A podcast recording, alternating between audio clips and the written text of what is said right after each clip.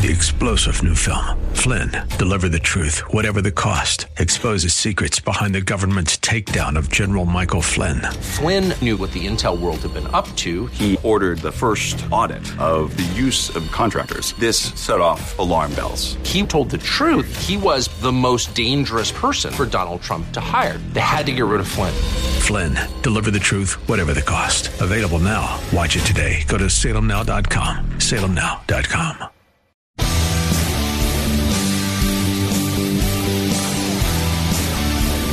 looking for truth from God's Word that you can understand and apply to your life? You'll find it today on Make It Clear with Dr. Stan Ponz. Listen now as Stan makes it clear.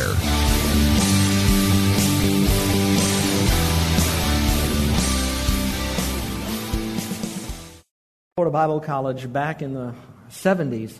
And as Dean of Men, my job was to be involved in the chapel program. And every day they had chapel at 9 o'clock. And sometimes the faculty would speak, and sometimes they would bring in guest speakers. And this one particular day, they had a guest speaker come in, and this lady came in a big van, a handy van like van, and had her little entourage with her. And I met her underneath the canopy in the front of the college and helped her get into the chapel area, and then got a chance to introduce her to the group. And she was paralyzed really from her neck down. And as she came up, she began to give her testimony. Uh, many of the people knew her, and some didn't. She wasn't as famous then as she is now. And as she gave her testimony, she talked about how that she was just like many of us, living life, enjoying life, and had a conscious awareness of God and knew that God was important, but didn't really seek Him with a whole heart. And she was swimming, and as she was swimming and diving off this platform, she dove into the water like all the other people were doing. But where she dove, there was a big boulder under the water, and it snapped her neck. She almost drowned. So they got her to the surface, and then they put her into the hospital, of course, and she went on the revolving bed. And it was during that time that she realized how much that she missed out by not seeking God. And she decided not to get angry at God. Why me? Why this? Why now? Like I talked about last week. But Lord, now I know you have a purpose in this. I need to discover what it is. So she's sharing her testimony as she went through this. Her testimony went something like this at the end. She said, Before I was paralyzed from the neck up, but now I'm just paralyzed from the neck down. My mind and my heart is fully on the Lord. When she finished speaking, the next thing that uh, we did is we had hooked to her mobile wheelchair uh, kind of a, a pallet like a board, a, an easel. And then she had someone take one of those simple little pens that we use, a felt tip marker pen, and put it in her mouth. And then I watched her for about 10 minutes with beautiful, quiet, spiritual praise music. And she's just doing this and just doing this. And at the very end, there was this absolutely gorgeous picture that she had drawn with a pen in her mouth. And then she signed it, Joni. And that was Joni Eareckson, and now she's Joni Eareckson Tada. And I got thinking about people, and perhaps we're very much like her, maybe not to the same extreme, of course, of being paralyzed, but we go through life and something really hits us. I mean, our life is changed dramatically through some crisis or trauma there are people then really find the Lord. You that have been saved as a Christian a long time, you probably have heard testimonies very much like Joni's that went to the Lord. We also have heard those that even went further from the Lord, and oh, how they then deal with their tragedy. I, I, I just will never know. But I'm not here to try to prepare you for the tragedy as much as I'm thinking about her testimony since then is the sweetness of the intimacy with the Lord. Since then, the Lord has used her so mightily that she has her own ministry, Joni and Friends radio program. She's been doing this for many decades. Many people have been turned to the Lord because of her tragedy of what went on. But that's not what excites her. What excites her is the presence of God in her life every moment of every day and the intimacy that she has with the Lord no matter what. Now, I'm telling you that now to say simply this it's not about I need. It's like the Lord's a spare tire when I have a flat tire. You know, He's not the generator when the lights go out. You know, I want us to have an intimacy with God that we would enjoy even when we don't have trauma, when we don't go through those dramatic things like Joni had gone through those events. so that we could enjoy what she only could enjoy after she went through that event. Now, maybe some of you are on the other side and you know God is God and He's there and you compartmentalize Him. Maybe He's a Sunday God to you. Maybe He's a crisis God to you. Maybe He's when you want to go with the right people crowd God. I, I don't know.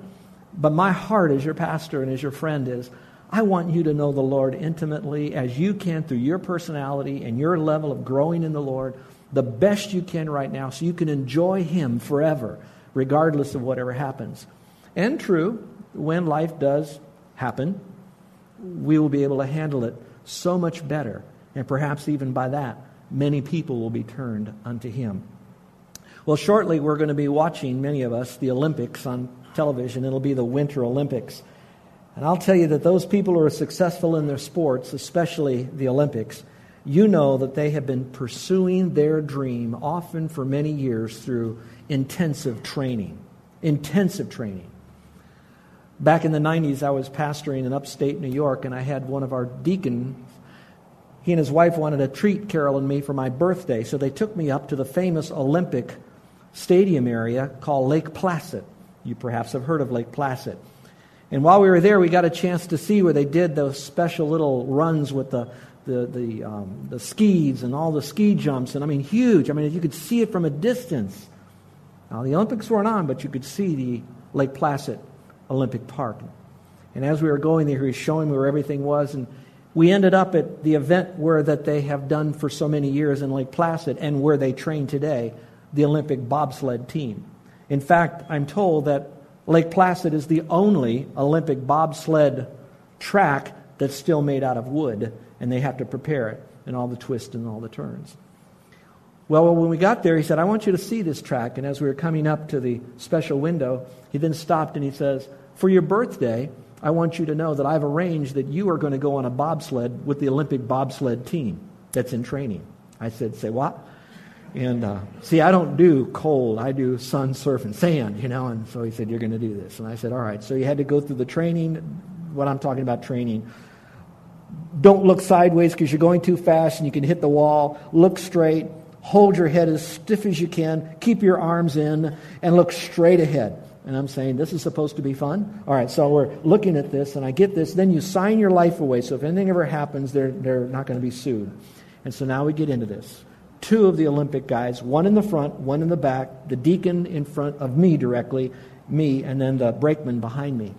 Now they're outside the bobsled. It's just Jim and me in the sled. These guys train every single day that they can have enough ice on the track to practice. They have multiple teams. They do it all day long, and they do all their weights and all of that. So we got into this thing. And Carol was stationed about halfway down the track. It's about a mile and a half track, and they have a little place where you can take pictures. So I said, You've got to get a picture of this, Carol. So she's all ready to go. So now they take off on this bobsled, and they're running alongside. You've seen them do that. Then they got to jump in, and so they plop right in, and now all of a sudden we are going. This is no amusement park ride. We are now traveling so fast, you're jiggling so much, you feel all your organs jiggling this way. Then you're hitting the different curves, and one of the curves, you hit it so fast, so hard, you, it's like G force, and you whip around. And by the time I ended, which was a minute, it took about a minute and a half to go through this thing. I said, Carol, did you get a picture? She said, No, you were going so fast, it was a blur, you know, so I didn't even get a documentation of that. The point still being, we had a chance to talk to these guys and the arduous training that they do so that they could win that gold medal. And I can understand the, the joy and the excitement, especially of representing a country. But at the same time, as I know that they're doing that, they have beating in their chest what we often hear the heart of a champion.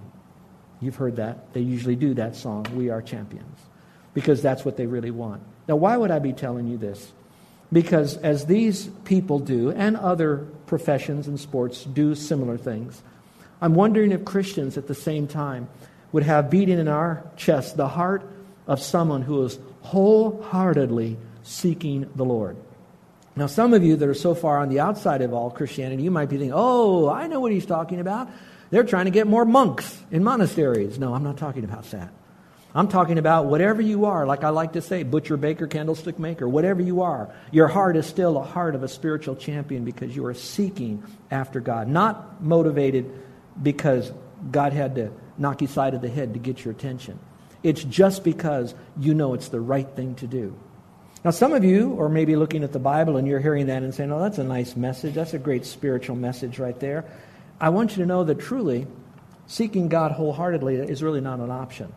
You see, I have here before us, and you have on your lap, you have the Word of God. This Bible has not been written by men. Oh, yeah, man might have written it down physically, but this is truly God's mind on paper. And the beauty of it all is that God has chosen to reveal himself through nature, through his Son, but also through the inerrant Word of God. So the Bible is historically accurate, it is prophetically accurate, it is scientifically accurate, it, it is archaeologically accurate.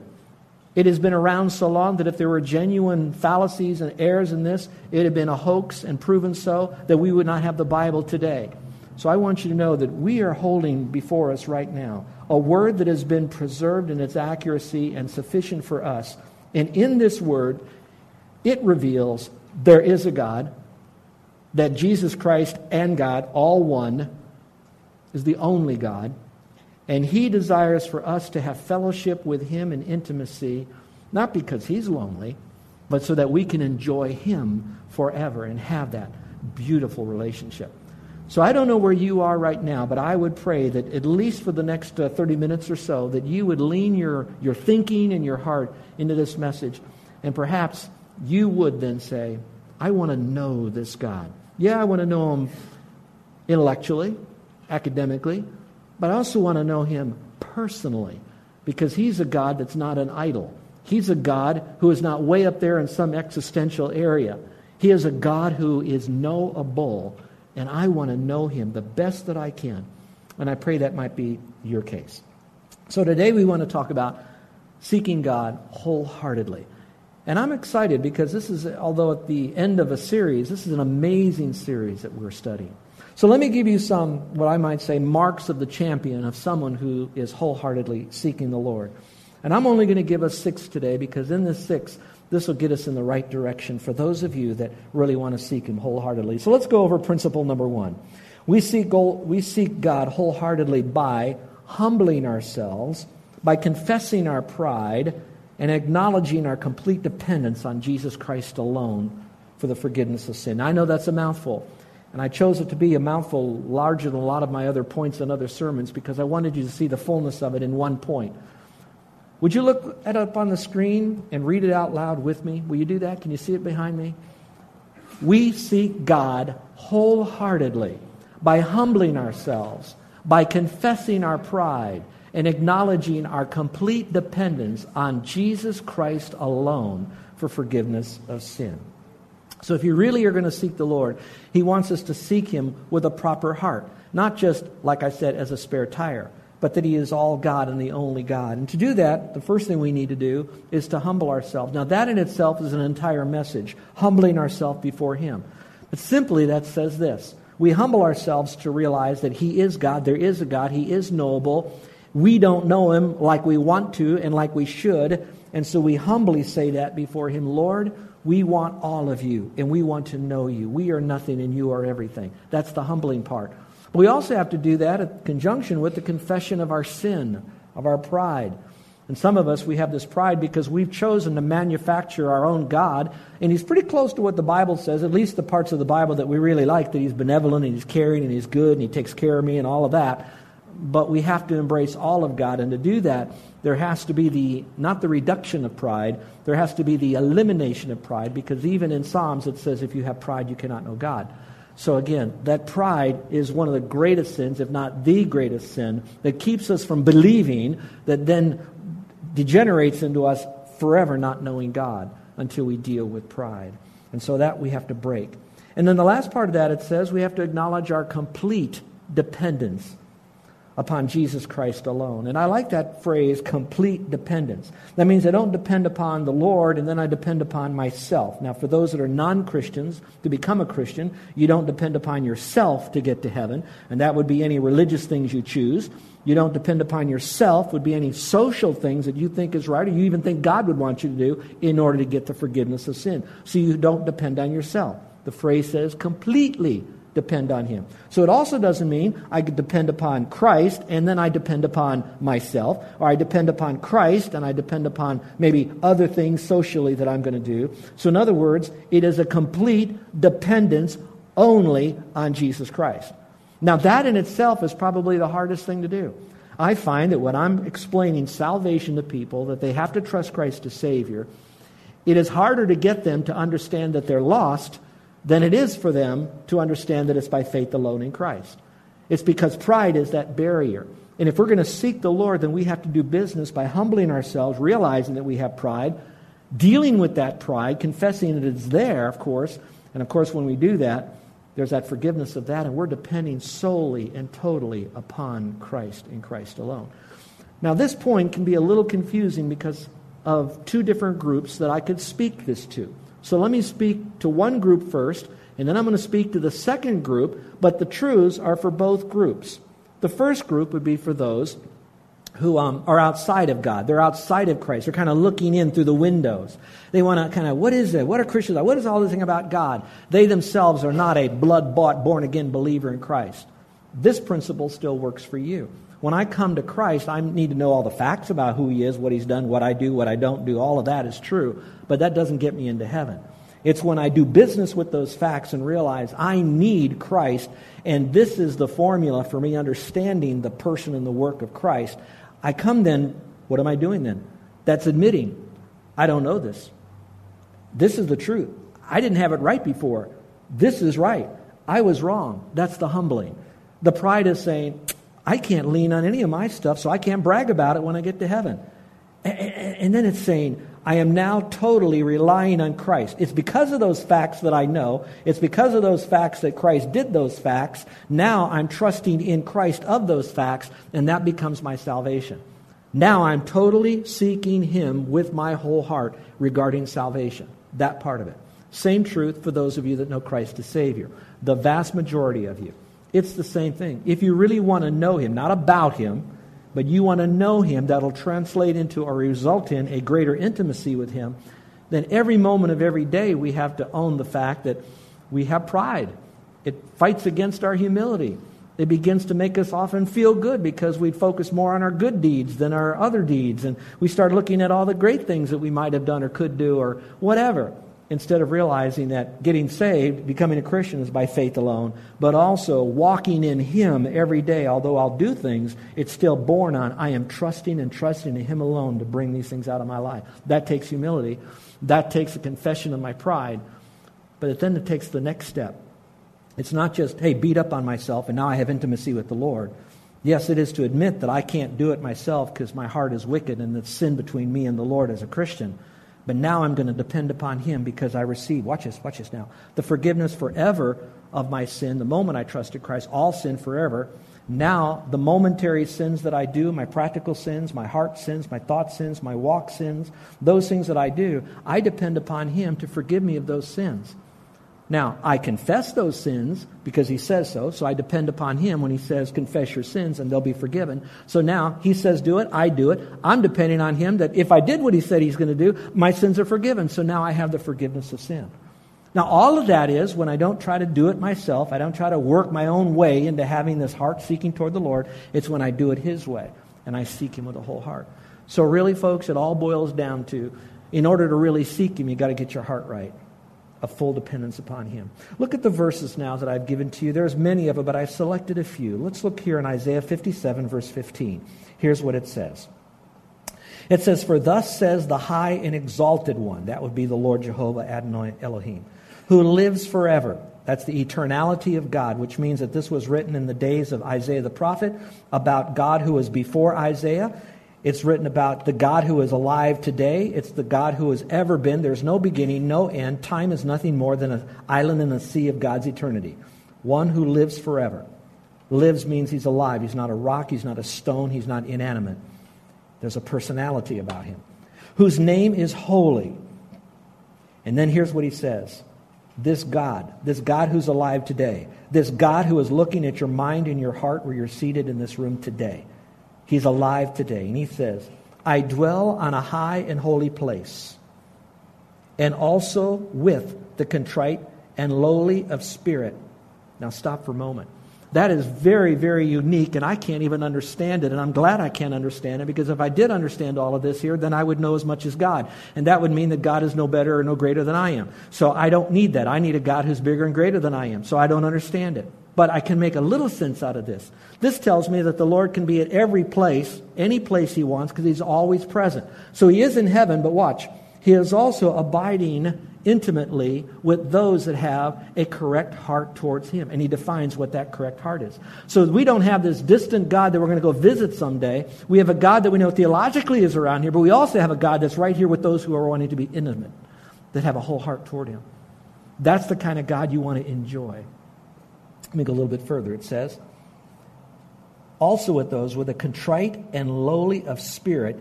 And now he says, I'm with you if you have that spirit but I don't want you to just be this beat up person. He says, in order to revive the spirit of the lowly and to revive the heart of the contrite.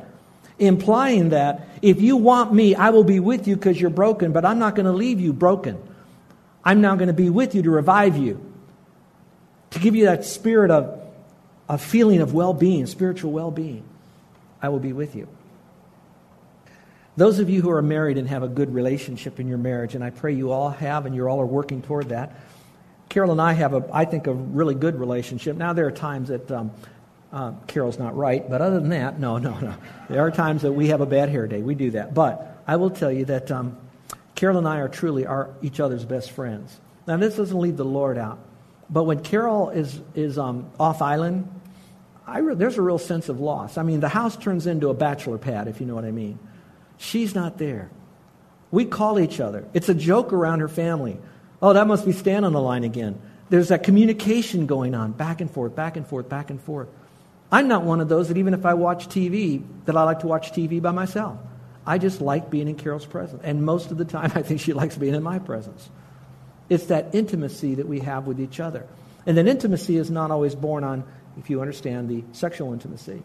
You're always going to have that, and it should be in a marriage. But what I am saying is, it's that into me see that we have. That freedom to say, Carol, look into me. There's nothing I want to hide from you. Maybe I want to hide it from you, but I won't. In the same way. Well, that's on a human level, and, and we're okay for each other. I think we're very good for each other.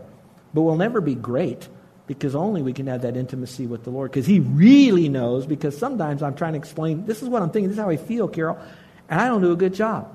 I try, she doesn't, I we don't do a good job. But we know, God knows us. And that's why we can have that intimacy with Him. That's what that verse is all about, to revive us. But you have to have a lowly spirit, a humble spirit, a dependent spirit. Notice the next verse, James 4 6 says, Be He, the Lord, gives a greater grace. Now, some of you, when you read that, you think, Greater grace? I thought grace is grace. How can there be greater grace? Well, technically, you have what we call common grace. The common grace is, is that no matter how bad you are, you get a chance to breathe air. I don't care if you're the worst terrorist in the world, you get a chance to breathe air. You drink water on planet Earth. That's part of my water on planet Earth that we have. That's God's grace that's bestowing upon you and me. That's His gift to us to sustain life, etc. Then you have the greater grace, and that's the grace that gets us to engage in Him intimately and, and purposely. That grace is now given to us when we come to Him humbly and saying, Lord, I need you as my Savior. That's why we're saved by grace through faith and it's not of our any good works. So he says, I will take you into my forever family. That's what that next verse is talking about. We're saved by his grace. That's the greater grace.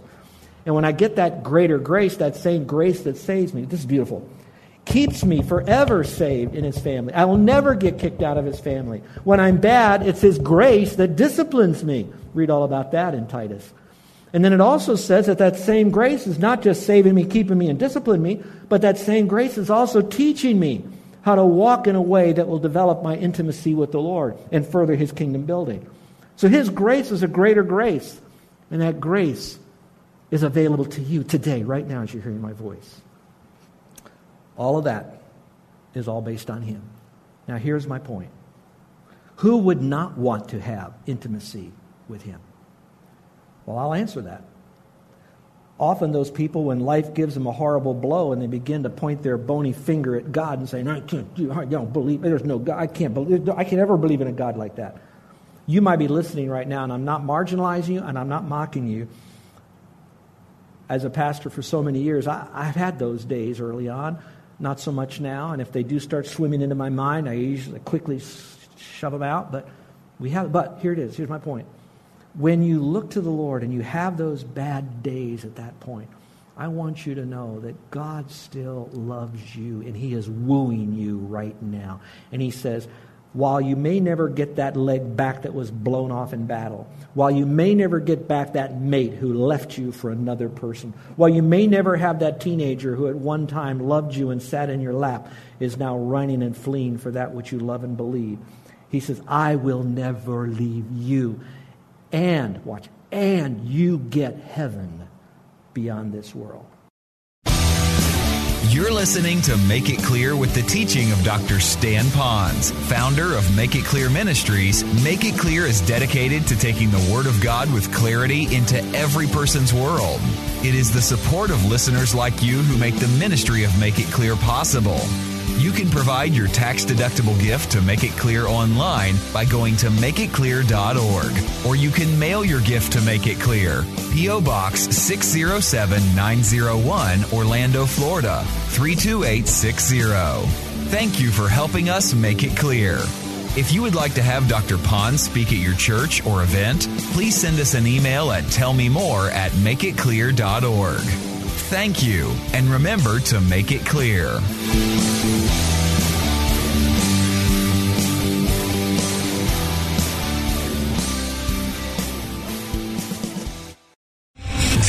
General Michael J. Flynn, head of the Pentagon Intelligence Agency, knew all the government's dirty secrets. He was one of the most respected generals in the military. Flynn knew what the intel world had been up to, he understood its funding. He ordered the first audit of the use of contractors. This set off alarm bells. The explosive new documentary, Flynn, Deliver the Truth, Whatever the Cost, uncovers the facts behind this scandal. Flynn told the truth. He was the most dangerous person for Donald Trump to hire. I find out the worst enemy that I'm going to face in my life is right here in America. They took my assessment and they wanted me to change it. And I was like, I'm not changing it. They had to get rid of Flynn. With in depth interviews, archival footage, and never before seen personal records of the man behind the headlines. I just felt like I was drowning. Flynn, deliver the truth, whatever the cost. Available now. Watch it today. Go to salemnow.com. Salemnow.com.